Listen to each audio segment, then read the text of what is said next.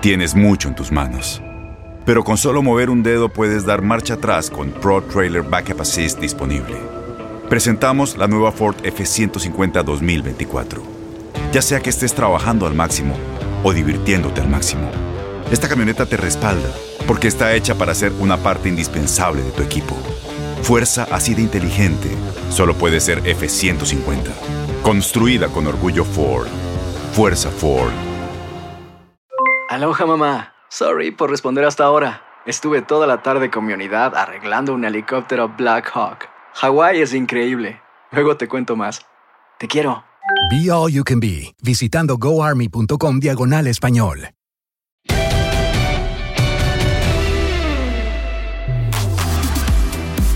Tenemos nuevo capítulo, nuevo capítulo en La Pelota al que sabe.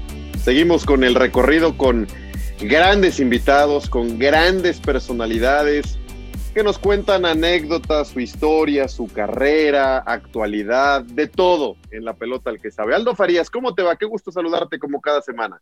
Hola, muy bien Alex, encantado de grabar un nuevo episodio y saludos a, a la gente que nos escucha y otros que nos ven semana con semana escribió mucha gente con la de Ciña, eh, bueno, con todas las que hemos tenido, grandes invitados, pero la de Ciña tuvo buena respuesta, la gente se enganchó bastante bien. Joel Wiki está con nosotros, ¿cómo estás, Joel? Gracias por el tiempo.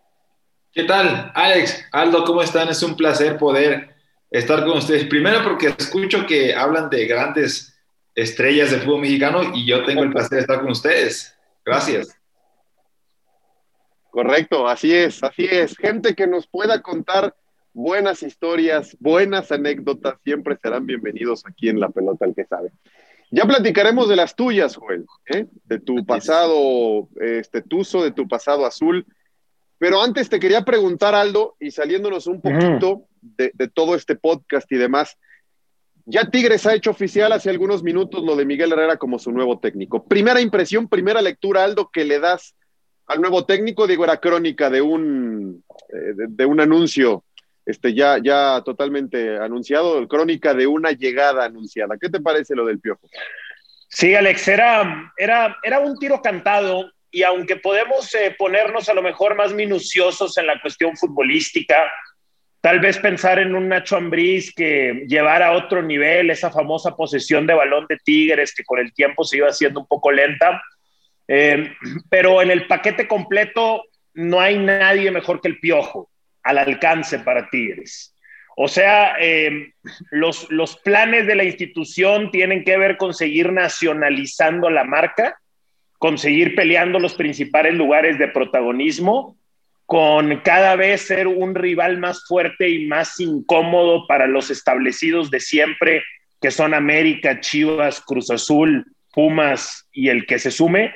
Y Miguel es un personaje perfecto para eso cuando mm, se explicaban las encuestas de popularidad que hacía el grupo Mitowski, en esas primeras encuestas que Tigres empezaba a salir cuarto, tercero, acercándose con Pumas, me llamaba la atención que le preguntaban a, a, a Roy Campos cuáles eran esas opciones. Y obviamente está, la, está la, la razón de es un equipo ganador y los equipos ganadores atraen.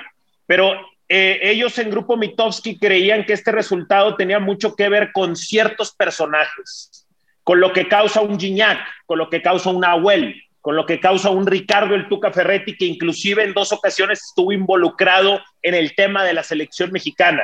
Entonces había que tener una nueva pieza que causara ese impacto y creo que si no es Tuca es Miguel Herrera. Miguel cumple perfectamente eh, tanto en lo deportivo como en, lo, como en el personaje, para tomar esta bandera de la nueva era de, de, Tigres. La exigencia es alta y en este momento y de aquí a los próximos meses todo va a ser color de rosa, pero la exigencia es alta y creo que eso comenzarán a, a notarse eh, en, en, algunas jornadas de la próxima temporada. A ver, a ver si Miguel que creo es un tipo inteligente y todos los que te hablan de él, que han sido dirigidos por él, te mencionan que hace muy buenos grupos y por ahí tendrá que arrancar en Tigres, ¿no? Hacerse de Nahuel, hacerse de Iñak, sí. hacerse de, Guirro, de Guido, ser inteligente y, y, tirar todos para el mismo lado con los líderes y con los que tienen más peso en ese vestidor. por ahí creo que no va a tener problema. El hueco que deja el Tuca es muy grande y ese hueco no lo podía llenar cualquiera. Miguel me parece que sí. La vara estaba muy alta, ahora se exigen Tigres muchos resultados y creo que Miguel los puede entregar, porque con América, de las primeras nueve liguillas en donde entró, los llevó mínimo hasta semifinales, entendiendo que es un equipo que vive bajo presión, que vive bajo los reflectores, que cualquier cosa que no sea título es fracaso y Miguel nunca se escapó a, esa responsabilidad, nunca escapó a todo este tema mediático y lo asumió como tal y lo enfrentaba también como tal. Me parece una gran, gran decisión de Tigres. Estaba, estaba en la baraja, estaba sin empleo y Tigres dijo, es el momento justo y me parece que atinan. Atinan un tipo además que conoce perfectamente Tigres, conoce la ciudad, conoce los rivales, conoce eh, al América, conoce la liga, conoce todo. Así que creo Tigres ha atinado, ¿no? Y hoy, hoy empezaron, creo que con el pie derecho, con eso de darle el peso a los jugadores, Alex. Eh, hoy a, a Miguel Herrera lo presenta Tigres de una manera digital. Hoy lo presenta en un Instagram Live con Nahuel Guzmán. Cotorrean, hablan estos dos grandes personajes. El, piojo se, nota esas cualidades de líder. Desde el principio empieza a ganarse a uno de sus jugadores importantes. Le dice, pues si te odian a ti, pues ahora me van a odiar a mí contigo. Y que nos odien entonces todavía más. Y, empieza él a jugar eso, ¿no? Y a dejar ser a, a sus jugadores eh, les platico algo muy, muy rápido porque está el tema, creo que está el tema podcastero y se los cuento a ustedes dos y, a toda la gente que nos está escuchando, pero el Tuca Ferretti sigue yendo a trabajar, no sé si han visto. Tuca Ferretti se, sigue, se sigue presentando al estadio. En Tigres, ok. Eh, ok, él va al estadio, él eh, estaciona su carro en donde siempre, puede ser el Ferrari, el Porsche, etcétera lo estaciona, llega, da dos, tres declaraciones, se mete, eh, se fuma su cigarrillo rojo tradicional y empieza a hacer, por así decirlo, su trabajo de oficina. Y él va y cumple. Y a mí lo que me dicen es que amenaza con presentarse a trabajar hasta el 30 de junio, que es el último día de su contrato. El problema es que entonces Tigres tiene dos técnicos ahorita, porque el plantel reporta el 7 de junio, pues Miguel Herrera pudiera estar ya en las instalaciones de Tigres, pero el Tuca... Con el Tuca ahí. Pero pues el Tuca... ¿Por qué lo hace el Tuca, Aldo? ¿Por qué lo hace el Tuca? Digo, para cumplir con tengo, que no vayan a salir con algo, ¿qué? Eh, eso es, al parecer es un tema contractual, es una lástima que no hayan podido quedar bien ambas partes y que se vayan con esta colita negativa. Y al parecer es eso, Alex. Él ha recibido el consejo eh, de sus abogados que se presente a trabajar, que cumpla hasta el último día. Y a lo mejor él está jugando eh, lo de, bueno, si ya, si ya no me quieres, pues córreme. Pero si te corro a 30 días del contrato, te pago, ¿no? Es una lástima que no se puedan, que, que después de haber trabajado tanto tiempo no pueden llegar a un acuerdo y nos estemos metiendo en algo así. A ver, Tigres va a terminar, o me imagino, ¿eh? Al final le iba a pagar, pues toma de una vez y ya porque le va a causar un conflicto también a Miguel Herrera tener ahí la figura. Si de por sí, insisto, el hueco es grande por lo que dejó y por los títulos que entregó Ricardo Ferretti, pues imagínate ahora tenerlo ahí físicamente en el día a día. Es una locura, es un disparate y, no está bien para arrancar un nuevo proyecto y un nuevo proceso, creo yo. Joel Wiki, ¿cómo ves lo de Miguel Herrera? Este, un tipo conocido por todos en el fútbol mexicano, seguramente te pues has escuchado cualquier cantidad de historias de él. ¿Cómo ves para llegar a un equipo pues que ya es bastante mediático en nuestro país? Sí, estoy totalmente de acuerdo con Aldo y contigo, Alex, ¿no? Eh, el perfil ideal para Tigres era Miguel. Eh, eh, no hay otro entrenador que hubiera que cumpla tal cual las características de un entrenador exitoso, un entrenador que tenga eh, presencia, un entrenador que tenga buenas capacidades, sobre todo para dirigir a un grupo tan complicado como es Tigres, ¿no? Tiene muchas estrellas, tiene jugadores de, talla internacional y eso lo ha hecho bien Miguel en otros equipos. Entonces me parece a mí una de las mejores selecciones para Tigres, ¿no? Hablando un poquito sobre el tema del Tuca, eh, eh, coincido con ustedes que obviamente esta reacción habla a lo mejor de, de, la mala comunicación que tuvieron o el mal acuerdo al que llegaron, ¿no? Porque si si el Tuca ya no eh, se sigue presentando a los entrenamientos es porque él obviamente quiere cumplir con el contrato para no tener ninguna problemática. Hubiera sido mucho más fácil arreglarlo hace una semana, hace unos días, terminar contrato, pagar lo que se les debe y poder seguir con el camino, ¿no? Y ahora se está complicando, ¿no? Pero bueno, estamos hablando de dos personajes tan importantes en el fútbol mexicano que, que es interesante saber cómo, cómo va a cerrar todo esto, saber cómo se va a definir y que, bueno, Miguel ya tenga el espacio para poder trabajar con los jugadores, ¿no? Sí, eh, eh, eh, y creo que es lo que más le interesa, ¿no? A Miguel, para cambiarle también, y creo que es lo que le ha pedido la directiva, ¿no? Aldo, cambiarle un poquito la cara, el estilo, la idea, porque lo del Tuca entregó muchos títulos, ya sabíamos a qué jugaba, pero eh, eh, muchas críticas iban por ese lado, ¿no? Eh, de, de, cómo jugaba y si podía dar más un plantel así. Miguel le interesa el tema cancha para tratar de transformarlo en la pretemporada y que se vea otra cara del equipo cuando arranque el torneo. Exactamente, Alex. O sea, por, ser receso de verano, creo que no hay mucho margen en cuanto a las jornadas. Es más, yo creo que desde la pretemporada es importante que al equipo se le vean esbozos de un cambio. Y, en, y, aquí está, está tan claro lo que, lo, que, lo que exitosamente hizo Tigres durante los últimos años, que es muy fácil también detectar cuáles son esas cosas que se pueden cambiar o, sí, no necesariamente mejorar, cambiar es la palabra.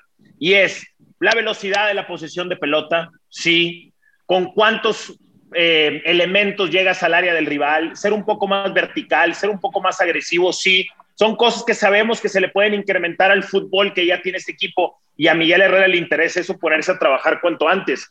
Un, detallito así más, eh, ya se ha hecho pública una conversación que tuvieron en la burbuja de Orlando, el Piojo y el Tuca.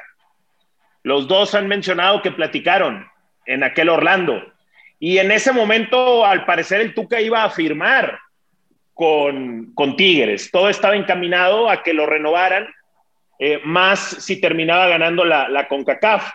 Eh, lo curioso aquí o lo que trasciende de esta conversación es que al parecer el Tuca le advirtió a Miguel Herrera que le estaban moviendo el tapete en América.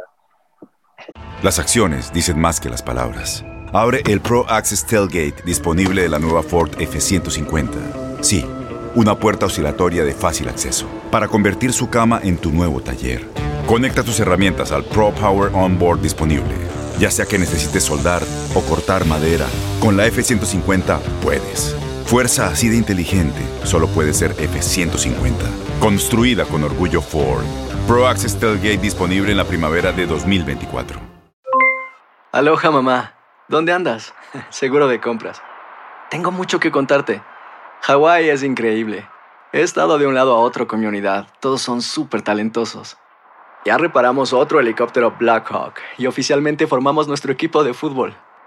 Para la próxima te cuento cómo voy con el surf y me cuentas qué te pareció el podcast que te compartí. ¿Ok? Te quiero mucho.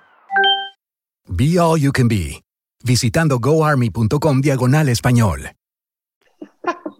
Entonces, el Tuca me dice, está moviendo el tapete en América, bueno, pues ahora yo te lo voy a mover a ti, ¿no? Entonces, eh, eh, de, de, en ese momento, no hace mucho, esto pasó en diciembre, diciembre de tener al, pio, al Piojo con América, al Tuca con Tigres, y hoy ninguno de los dos está con esos equipos, ¿no? Y se están ahí en un cruce bien extraño, pero bueno, no sé, así, las, así, las, así las cosas. ¿Qué onda, Wiki? Aldo, perdóname. No, dígame, dígame. Lo que acabas de mencionar, eh, nos tocó estar a nosotros no ese día que acabas de decir, porque yo no lo Ajá. vi, yo no sé si estaba en la habitación hablando con el Tuco, hablando con, o sea, no sé dónde estaban, pero eh, cuando salió eh, eh, Siboldi, eh, el entrenador de la 20, y yo estaba en la 20 también con Cruz Azul, nos tocó jugar el partido eh, pendiente de CONCACAF.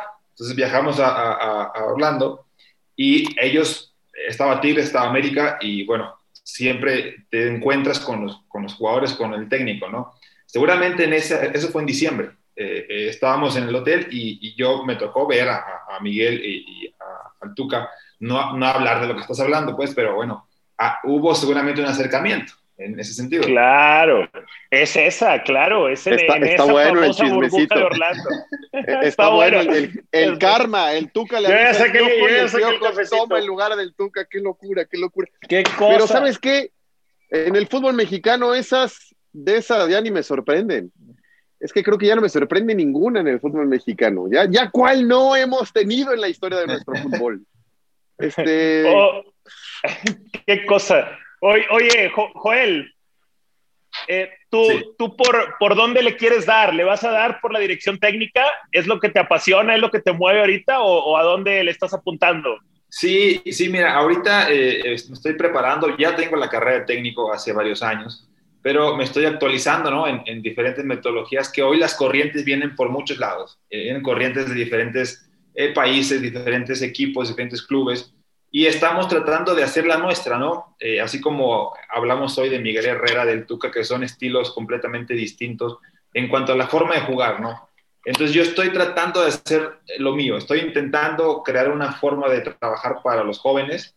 Eh, hoy mi proyecto es Cruz Azul, estoy al 100% eh, comprometido con el equipo en fuerzas básicas, pero mi, mi intención está muy clara, ¿no? Me gustaría dirigir en primera división, sobre todo a la máquina, y poder eh, eh, ir creciendo con los chavos y, crear generaciones diferentes para el, para el, equipo, para el club y sobre todo para México, ¿no? que creo que eh, somos un país con gran calidad en cuanto a la, a la, parte futbolística competitiva y estamos en el proceso. Mi, mi, mi plan es ir preparándome igual, mejorando para poder cuando estar listo, cuando me toque la oportunidad de poder dirigir, estar listo, preparado. O sea, estás, estás mamando conocimiento de distintas fuentes y con todo ese conocimiento estás tratando de darle vida a algo propio. Lo, dijiste, lo dijiste muy bien. Eh, eh, creo que te salió mejor, a ti, Aldo. Eh, hay que vender humo, hay que vender humo, mi wiki. es, clave, es clave también en esta posición. Bueno, pero a ver, ¿y qué te, qué, te, qué te gusta ahí tratando de armar ese súper técnico, por así decirlo? O sea, ¿qué, qué, qué, qué escuelas te atraen, qué estilos, etcétera? Mira, hice mi tarea, Aldo, Alex, los he escuchado eh, e, esto, este, estos días que programamos la, cita con ustedes, los escuché y han tenido muchos eh, grandes entrenadores en, este programa y me interesó mucho la forma de cómo ellos lo practican, ¿no? En mi experiencia como, jugador, eh, tuve a Enrique Mesa, que ustedes lo tuvieron, tuve a Tomás Boy, a, a, a Bucetich también lo tuve, tuve varios entrenadores que cada uno tiene una forma diferente de trabajar, sobre todo de llevar el grupo, ¿no? Eh, para mi ver, eh, creo yo que, eh, yo creo mucho en, la parte de preparación en todas las áreas, ¿no? En la parte de física, técnica, táctica, la parte psicológica, el coaching deportivo, esos son áreas que tenemos que fortalecer más todos los días para que el jugador tenga más herramientas, pero una parte importante es, eh, yo les digo a los muchachos, que la mejor motivación es el, conocimiento de causa. O sea, si tú al jugador le das todas las herramientas para poder desempeñarse dentro del campo, va a ser mucho más fácil para, para, él tomar mejores decisiones. ¿A qué me refiero? saber eh, qué hacer cuando tiene la pelota y qué hacer cuando no la tienes. En las fases me refiero ofensiva y defensiva y viene desarrollado ahí otras áreas que tienen que potencializar, la parte técnica, la parte táctica, eh, todas esas, eh, eh, esas áreas que tienen que mejorar lo estoy desarrollando en una metodología de entrenamiento que va diseñada desde niños muy chiquitos hasta el alto rendimiento. Entonces estamos estructurando las formas de cómo ellos puedan aprender mucho más fácil y que ellos puedan desarrollarse mejor dentro del campo teniendo las herramientas para cuando hay una situación defensiva-ofensiva, sepan qué hacer y, bueno, y viene ahí la, parte creativa del jugador, que también estamos impulsando que el jugador tome decisiones y que resuelva los problemas también en sus capacidades de lo que ha aprendido y de lo que él tiene, ¿no? Como, como las calidades que, que hay en muchos eh, países, ¿no? Como, como la mayoría, obviamente aspiras a tener una dirección técnica de la primera división, pero en este momento te apasiona el tema de la formación, te mueve el tema de formar jugadores. Sí, mira, hoy, porque estoy dentro de esta área formativa, creo que me, está gustando y me siento capacitado para poder eh, eh, ser parte de un proyecto mejor eh, en, Cruz Azul, por ejemplo, o en otro equipo. Pero creo yo que me gustaría desarrollarme mejor en el alto rendimiento. ¿A qué me refiero? a un equipo, a un equipo más formal donde tú puedas elegir a los jugadores de acuerdo al perfil que tú, que tú, que a ti te gusta o que el equipo eh, necesita. Hablamos ahorita del Piojo, ¿no? Eh, él va a Tigres y él va a armar un equipo de acuerdo al sistema de juego que quiere. ¿Por qué? Porque hay presupuesto, porque hay jugadores de calidad en Tigres y porque él, él va a pedir los jugadores para poder defender su trabajo de acuerdo a lo que él piensa, ¿no? Entonces, a mí me gustaría eso, armar un equipo eh, con las cualidades que yo veo de, cada posición y de acuerdo al, mercado en México y sobre todo al presupuesto del equipo donde llegue, ¿no? Ese sería lo, ideal para el entrenador. en el caso, vemos a muchos entrenadores, Bucetich ha sido un entrenador muy exitoso, ¿por qué? Porque él tiene la capacidad y llega a los clubes donde tienen la capacidad económica para poder armar un gran equipo. Ahora vemos a Chivas, armó un gran, gran plantel con jugadores de, de, proyección, jugadores de experiencia, y eso te hace tener unos mejores resultados, obviamente, ¿no? Oye, Joel, hablaste de Enrique Mesa, Tomás Boy y Bucetich, fueron los tres nombres que diste. ¿Qué cosa, una cosa que te gustaría tomar de ellos? Este, o sea, una virtud la más grande, la más importante que veas en Mesa, en Bucetich y en Tomás, como para hacer las tuyas o que te hayan gustado cuando sí, y decías, ah, esta es una gran virtud de este tipo? Sí, me faltó, eh, bueno, al final te, menciono un entrenador más, pero en el caso de, Enrique, que lo tuve en Cruz Azul, en, su forma de, dirigirse al jugador siempre ha sido una forma correcta, de cómo tratarlo, cómo hablar con él. Eh, en, la, en esa parte en lo, personal, ¿no? Eh, en la parte futbolística yo creo que él tiene muy claro cómo quiere que su equipo juegue. Le da mucha importancia a, la posición de pelota, a, imponer condiciones como la posición de pelota. En el caso de Tomás Boy es un entrenador muy franco, muy directo y en la parte estratégica creo que él tiene ventaja sobre muchos. Eh, en el caso de Bucetich, bueno, él hace un, manejo de vestidor muy claro, ¿no? Él tiene eh, buena comunicación con el entrenador, con, perdón, con los jugadores, con los chavos habla muy bien y genera un, un ambiente de competencia importante donde eh, los equipos van creciendo en, la parte grupal, ¿no? Y un entrenador que me dejó mi marcado eh, en mi formación como jugador fue Regis. Lalo Regis, en mi formación como eh, jugador en la parte defensiva, creo que me enseñó muchas bases de lo que yo utilicé al principio de mi carrera y, al final de mi carrera. Entonces creo que esos cuatro entrenadores eh, eh, me dejaron marcado en mi carrera y, me gustaría de cada parte de ellos, de las cosas buenas que tienen, poder, poder plasmarlo de, la idea que yo tengo y creo que serían buenas herramientas para mí en un futuro, ¿no? Oye, Joel, eh, te tocó ser campeón en México. Curiosamente, cuando fuiste campeón con Pachuca pertenecías a Cruz Azul. Este, tú, sí perteneciendo a Cruz Azul pudiste ser campeón. No en Cruz Azul, pero bueno, ese es otro, otro cantar. pero conoces perfectamente eh, el feeling, lo que se siente en el ambiente, en una institución, en los campos de entrenamiento, en el vestidor, cuando un equipo tiene toda la estrella para ser campeón, que va hacia allá. Al menos yo como reportero, eh, en varias liguillas, cuando visitaba diferentes equipos que estaban dentro de esa liguilla, decía va a ser este. Eh, es, no sé, no sé, llámale feeling, llámale unión, llámale algo, algo, este, un sexto sentido que te dice, me parece que puede ser este. ¿Qué sientes en Cruz Azul? ¿Qué sientes en Cruz Azul? Dile a la gente a ver si, si, si, si ese ambiente está ahí permeando en el equipo y por fin puede terminar esa sequía. Sí, no te equivocas, Alex. Es, es cierto que eh, siempre lo que se siente es de adentro hacia afuera, ¿no? De, dentro del, vestidor, de los partidos, del estadio, de, hoy, de lo que estamos viviendo en el club. Hay un ambiente muy padre. Eh, vemos en cada partido, antes de que arranque el, partido, los jugadores se reúnen dentro de la cancha, los de la banca, los titulares, y todos están, no sé si rezando, orando o dando palabras de motivación. Eh, eso se siente, se palpa, ¿no? Como tú lo dices. Yo creo que eh, hoy en día estamos en una gran oportunidad para poder eh, demostrar externamente, digo externamente porque el club es un club grande, internamente porque lo que estamos ahí conocemos la historia.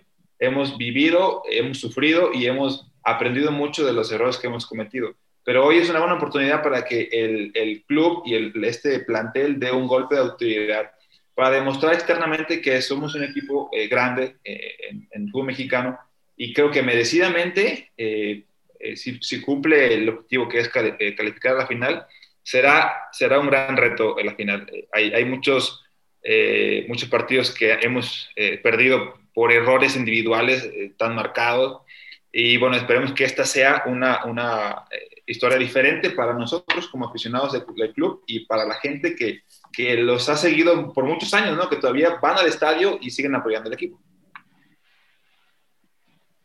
¿Tienes, Joel, alguna anécdota en alguna liguilla, algo que te haya marcado, alguna que nos puedas contar o, o, no las tienes tan frescas? Eh, bueno, eh, hablando ahorita del, del, ambiente un poquito de lo que se siente, yo recuerdo el, la final de Toluca. La de Toluca estaba Benjamín Galindo. Había un ambiente muy padre. La de los penales, ¿no? La de los penales, correcto. A pesar de que habíamos perdido, eh, creo que 2-0 el, el, de ida, no recuerdo muy bien. Eh, el ambiente era muy padre. En el camión, digamos, eh, hay una canción que tenían como muy, le llaman los, los sudamericanos como de cábala, ¿no? Y ellos ponían la, la música y antes de llegar al estadio eh, ponían la, canción y empezamos a cantar todos, ¿no? En el estadio. Pero estuvo eh, chistoso porque uno de los compañeros sacó un, un, altavoz, ella, ¿no? Eh, creo que sí. Y empezó a cantar en altavoz, entonces dentro del, del, del, camión se escuchaba hacia, hacia llegar al estadio. Entonces el, la, la, afición empezó a cantar la canción que estábamos escuchando dentro del estadio, del, perdón, del, del, camión. Entonces fue una anécdota muy padre en donde hubo conexión con la afición y hubo un, entorno muy padre. Entonces, el partido de vuelta fue un partido muy intenso, donde creo yo que injustamente no nos marcaron un penal. Y después viene los penales, ¿no? Donde el penal le pega en el poste, le pega a José y se mete en gol. Entonces, a veces las cosas no salen como uno quiere, pero bueno, uno trata siempre de hacer lo mejor, ¿no? Y eso es una anécdota padre que me, me gustó porque fue un ambiente muy, muy, muy bonito. A ver, lo del penal que nos dices de Josgar, yo el otro día le pregunté a Tito Villa, le he preguntado varias veces, pues está ahí con nosotros, ¿qué pasa en Cruz Azul? Y me dijo, mira, no sé, Ale, nada más te puedo decir que en Cruz Azul pasan cosas que en otros equipos no pasan. E-, es, increíble. No, no me supone explicar qué pasa en Cruz Azul. Estoy de acuerdo. Sí, no, no es fácil eh, darle una respuesta, ¿no? hablamos hoy del, penal de Josgar que le pega en la espalda. Pero bueno, vamos más cerca, eh, el autogol de Alejandro Castro, ¿no? Que la pelota iba para afuera y, él con la punta la mete, ¿no? Pero bueno, eso, son cosas que a veces no, no tienes presupuestadas. O sea, uno, obviamente Alejandro trató de evitar, él pensó que iba a gol, trató de evitar el gol, ¿no? Y, fue una, una eh, un, un, error donde pues, va directamente al marcador y bueno, después viene todo lo demás, ¿no? pero son cosas que no puedes manejar tú, o sea, son circunstancias difíciles que a veces pasan en el fútbol, así como han pasado en otros equipos y en otros países, ¿no? ¿Qué, ¿Qué, lugar tiene, Joel? Ahorita obviamente está la parte de Cruz Azul, pero eh, si nos pudieras describir el lugar que tiene Pachuca en tu carrera. Hoy que estamos viendo un gran enfrentamiento en la semifinal, ¿no? Eh, Pachuca ha sido... se, te, se te, cruzan dos, dos equipos que, que, quieres, supongo, ambas instituciones. Yo, estaba en, en, primera A, lo que era ascenso, hoy Liga Expansión, y me mandaron a préstamo a Pachuca eh, un año. Yo perteneciendo a Cruz Azul, como lo mencionaba Alex hace rato. Y mi debut fue en Pachuca con Bucetich, de hecho. Me, me sirvió mucho la, regla del menor, que tenía que participar un menor en varios minutos en el, torneo, y yo era menor y cumplía los minutos y pude jugar todo el torneo. Fue una experiencia muy padre porque fue mi, mi presentación en primera división, mi debut y, y un poco la consolidación en, en, primera división, ¿no? Por el campeonato con Pachuca, el primer torneo, y el segundo torneo, eh, de hecho Cruz Azul nos, nos eliminó en repechaje a Pachuca. Pero eh, bueno, fue una, una, gran experiencia poder estar en ese club, un gran aprendizaje.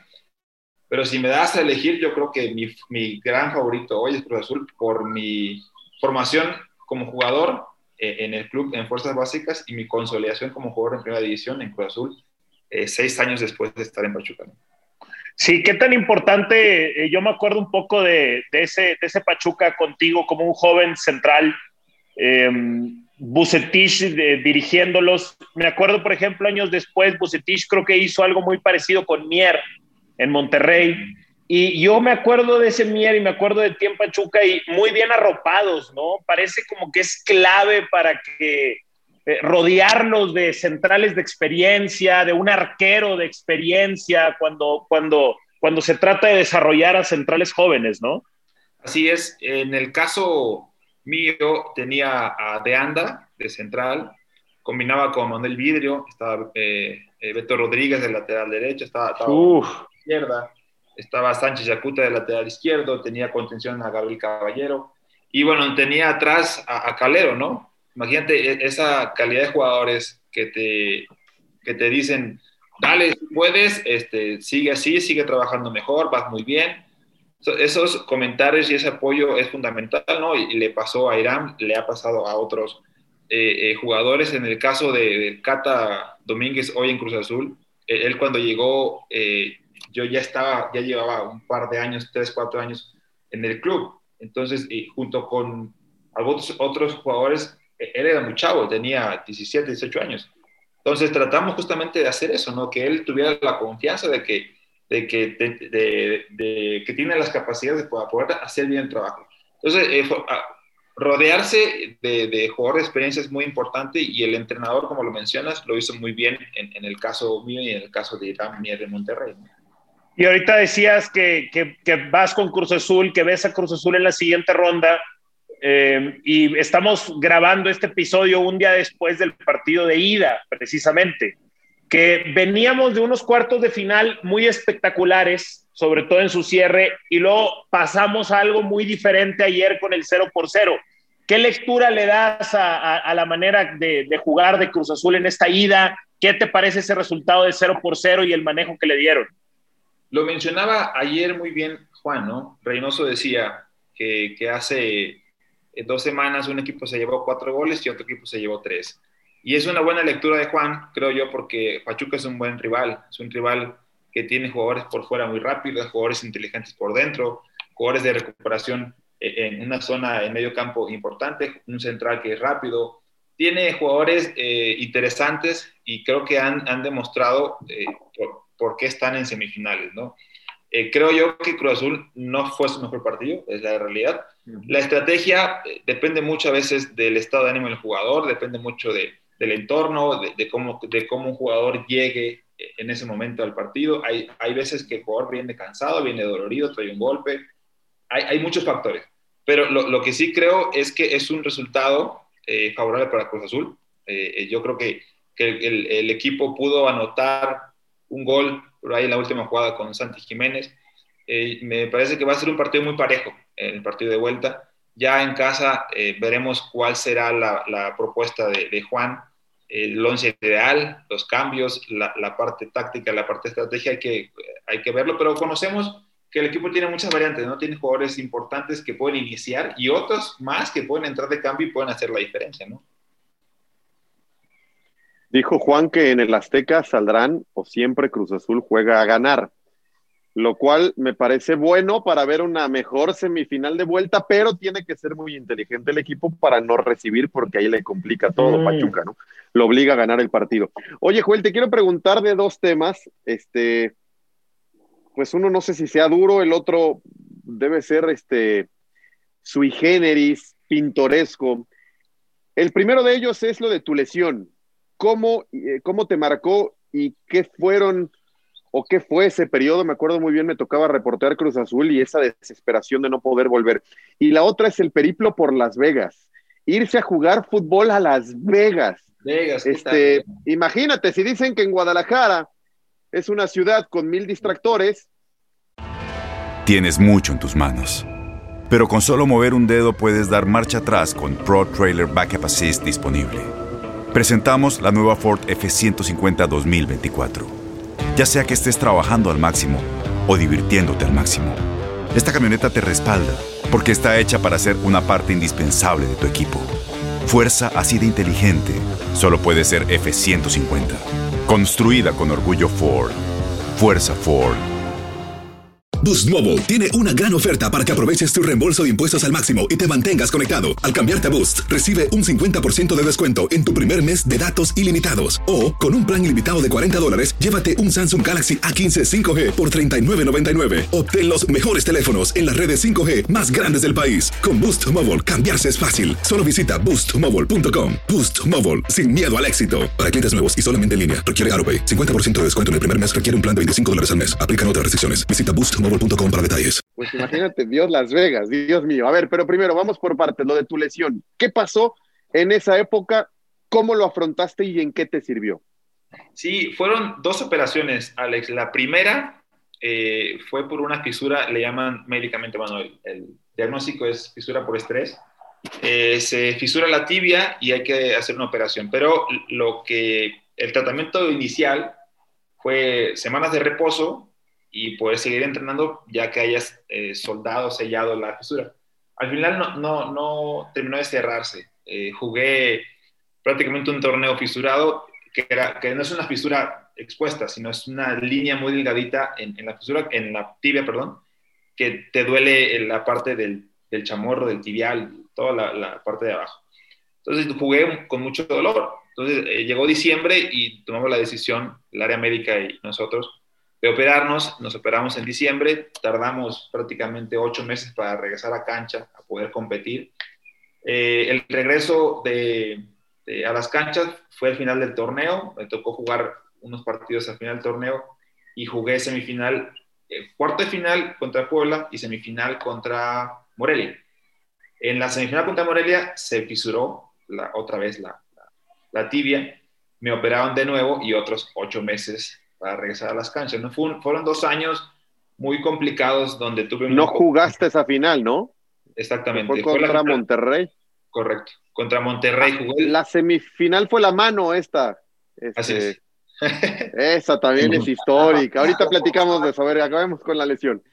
La famosa mano que la debes de haber visto ahí en, ahora últimamente en las redes sociales, ¿no? Tan, tan viral que se ha vuelto. Pero bueno, esta fue la, la, la semifinal donde yo salí lesionado. De hecho, del, del, estadio me fui al hospital a sacar una resonancia y el siguiente día en la mañana volé a Guadalajara que me operaran nuevo y vi la final en casa, en el hospital creo, o en mi casa, no recuerdo, pero no la pude jugar, ¿no? Fueron dos años complicados donde eh, es difícil poder eh, regresar rápido, ¿no? Lo que tú quieres es ya regresar a entrenar, pero no, te daba la, pierna, la fuerza o la rehabilitación.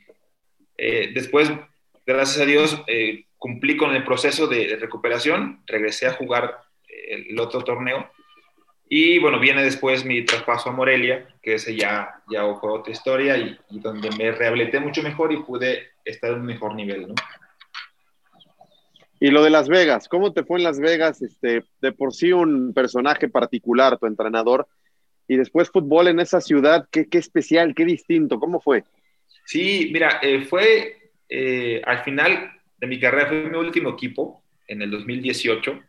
Eh, yo estaba en eh, diciembre más o menos 2017, me comuniqué ahí con Chelis, que fue el, uh -huh. el técnico de Las Vegas Lights, eh, y él estaba armando el equipo. Hablamos en diciembre, en enero, en enero se, se, decidió todo, viajamos en enero allá y estuvimos un año, fueron 34 jornadas, pero un torneo largo. Y fue una experiencia muy padre, primero porque eh, ver crecer el fútbol de otro país eh, a ese nivel es, es bonito, ¿no? La, inversión, la infraestructura de ser una segunda división, porque era, no era MLS, era eh, USL, que es la segunda división. Ver cómo va creciendo ese, fútbol fue muy bonito, ¿no? Ver, ir a enfrentarte a jugadores de jóvenes de gran calidad, de equipos que llevan años trabajando juntos en combinación con otros equipos de MLS. Y hay un, hay un buen nivel, eh, hay estadios muy bonitos, hay canchas, hay desarrollos eh, muy padres donde puedes tú eh, competir muy bien. Y fue una experiencia padre, sobre todo para mi familia. Ya te imaginarás, mi esposa feliz. Pía, tengo una niña de, siete, de seis años, tenía, tenía cuatro años entonces, y fue, la verdad que fue la, la, más feliz. Y obviamente el, el entorno, lo que es Las Vegas, no solamente se vive en el strip, no, o sea, tú vas como turista, vas a Las Vegas y lo que vas a ir a ver casino, a los shows, a restaurantes. Pero fuera, fuera de, de, del strip hay otras áreas también eh, interesantes, donde zonas para ir a conocer, hay parques, hay eh, plazas centros comerciales. Está, creo que es una ciudad, a pesar de que no se cree, es una ciudad familiar para, para gente que crea vida ahí y que tiene un entorno muy, muy padre, ¿no? Mira, nada más es que uno piensa en Las Vegas y dices, a ver, aquí existía el barbar, ¿no? Hasta que sucedió lamentablemente lo de Cabañas, lo cerraron en Guadalajara, las historias.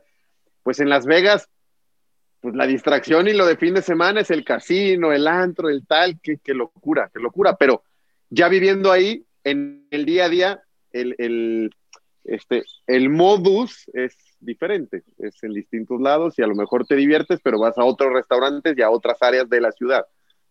Sí, así es, aparte es una variedad muy amplia de, gastronomía, hay muchos restaurantes, eh, restaurantes mexicanos, muchos restaurantes japoneses, hasta argentinos. Eh, me tocó ir a conocer ahí varios amigos y, es, es, buena eh, oportunidad para conocer otras comidas, ¿no? Estuvo muy padre. Hicimos muchos amigos también ahí, amigos mexicanos que viven allá. Y fue muy divertido. El, el, entorno familiar en, en, el estadio, porque jugamos en un estadio de béisbol adaptado a la cancha de fútbol, pero era un entorno muy familiar, o sea, había gente, había de las dos partes, ¿no? Mucho latino, mucho mexicano y, y gente eh, americana que se identificó mucho con el equipo eh, por ser el primer equipo profesional de fútbol en, Las Vegas. ¿no? Competíamos contra muchas otras eh, shows y creo que el equipo generó buen arraigo y tuvimos una buena asistencia partido a partido. Qué maravilla, qué experiencia para contar. Esa es una realidad. La última de mi parte, Joel, esa mano contra Morelia. De hecho, creo que tenías un nombre, ¿no? ¿Tuvo algún nombre, alguna, algún título? Sí, bueno, creo que ahí últimamente le han apodado la muertiña, es lo que yo he escuchado. La muertiña. Sí, sí, sí, yo he visto, yo he visto, yo he visto. Búscala, búscala, sí, A ver, pero ¿cómo la gente que no, o, que no la ha visto, que no se acuerda tal, más allá de que pueda buscarla, ¿qué recuerdas de esa jugada? Mira, eh, eh, Alex, yo eh, en, muchas, entrevistas he platicado esto, ¿no? Y me preguntan, oye, pero ¿qué sentiste o, por qué hiciste eso? ¿no? A ver, le digo, Tú, Alex, ¿has jugado fútbol? Aldo también, ¿no? Me imagino. O sea, ¿alguna vez han jugado fútbol? ¿Alguna porque... Yo estoy seguro que alguna vez Alex y Aldo han metido una mano, estoy seguro. Claro.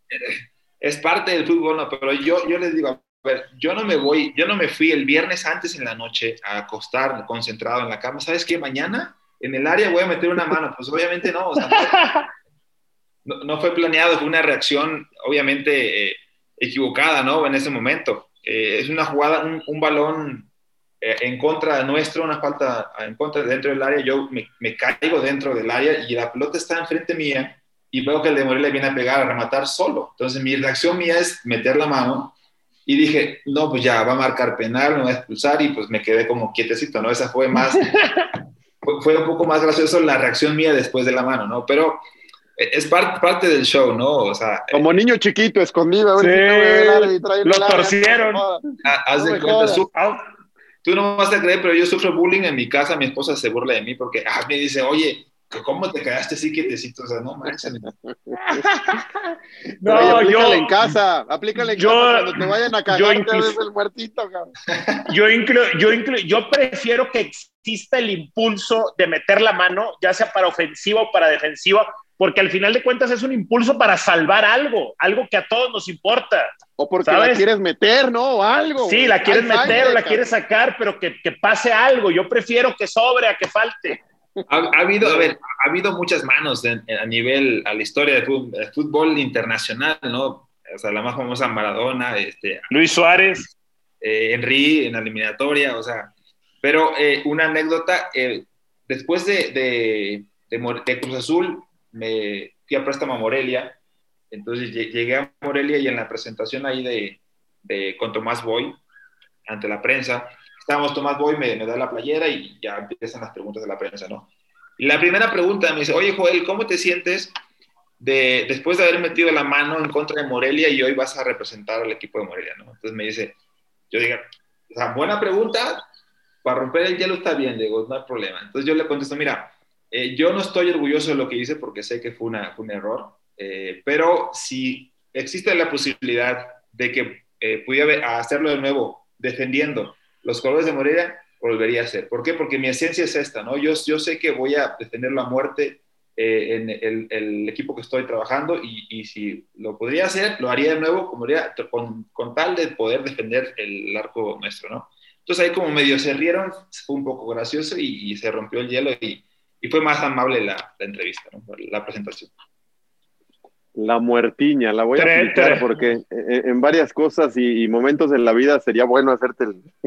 Aquí estoy, güey. hacerte el oxiso. Háganle como puedan. Oye, rápido, antes de irnos, Joel, rapidísimo, preguntas rapidísimas. ¿Tienes un amigo que te haya dejado el fútbol? ¿Alguien? ¿Un nombre en particular? Eh, bueno, al, al, exactamente un amigo amigo tan grande no, pero bueno, tengo muchos amigos, Alfonso Ripa, Edmundo Ríos, este, el Cata es muy amigo mío. Eh, son jugadores, jugadores que eh, hicimos amistad, sobre todo una amistad familiar, ¿no? El Cata merece el título como, como pocos en Cruz Azul, ha aguantado todas, sí, todas. Sí. Yo creo que este, se va a ver, a ver, esperemos que se dé ya por la afición, que, que, que, que cómo ha estado y cómo ha soportado burlas y dramas y, y, y, tal. Este, un partido, un partido que te haya marcado. ¿Tienes tiempo o no? O, porque si no. Mira. Tengo tiempo, sí, ¿por qué? ¿Son muchos no, o qué? No. Adelante. Un partido, te, te, voy a decir por qué. Porque el, el partido que, que, jugué, que, jugamos, bueno, que jugué con la selección nacional eh, en Copa Oro, fue el, creo que el de Panamá, en la semifinal. Un partido muy, muy padre. ¿Por qué? Porque cuando yo era joven, en, en, mi, en mi rancho, en la ciudad, en el pueblo donde yo nací, eh, la primera interacción que yo tuve con el fútbol fue en, un, en el Mundial, en los penales del 94, cuando México perdió contra Bulgaria. Yo, yo lo vi ese partido, enfrente de mi escuela había una tienda donde un señor tenía una televisión muy grande. Entonces yo estaba de niño, tenía yo creo que, no sé, 11, 12 años. Yo viendo el partido, eh, eh, viendo cantar el himno nacional eh, en ese partido, viendo los penales, yo dije, por favor, yo quiero un día estar ahí cantando el himno nacional para mi país. Y gracias a Dios se dio esa, esa, esa, ese sueño, ¿no? Y cuando yo estaba en ese partido, me tocó ser capitán, el entrenador era... ay, no, no, no, el Chepo La Torre me tocó ser capitán y sentí la emoción cuando yo era niño y me vi justamente, fue al revés, me, me, en ese momento. Exacto, yo estaba en el estadio eh, eh, cantando el himno nacional, mi playera de México, yo en ese momento me vi de niño cuando estaba en el rancho de mis papás, eh, viendo la televisión a los jugadores. Fue una, un partido muy importante para mí que me dio este, mucha emoción de poder seguir trabajando y, y poder conseguir los objetivos que cumplimos. Ah, piel chinita, piel chinita, me imagino para ustedes cuando cumplen ese sueño y se van en el tiempo y ves en un playazo toda tu vida el esfuerzo, el sacrificio tuyo, de los padres, de la familia. Uf, uf, porque sí. hay historias. Qué maravilla, qué maravilla. Gracias por compartirlo. ¿eh? Gracias, gracias no, a ti, Alex. Pues muy bien, vámonos, Aldo. Gracias, Joel, por tu Vámonos, tiempo. sí, buenísimo. Buena charla. Qué, qué, qué buena, buena onda, eh, Joel Wiki, aquí estamos. Gracias por charlar. Gracias, Aldo. Gracias a ti, Aldo, Alex, y, y felicidades por el programa. Esperemos que le vaya muy bien. Muchas bendiciones a los dos. Gracias. Y gracias por escucharlo, aunque sea por tarea, para ponerte al corriente y ver de qué iba esto. Ah, ¿Eh? Te mandamos un abrazo. Gracias sí, y nos escuchamos la próxima semana en La Pelota al que está.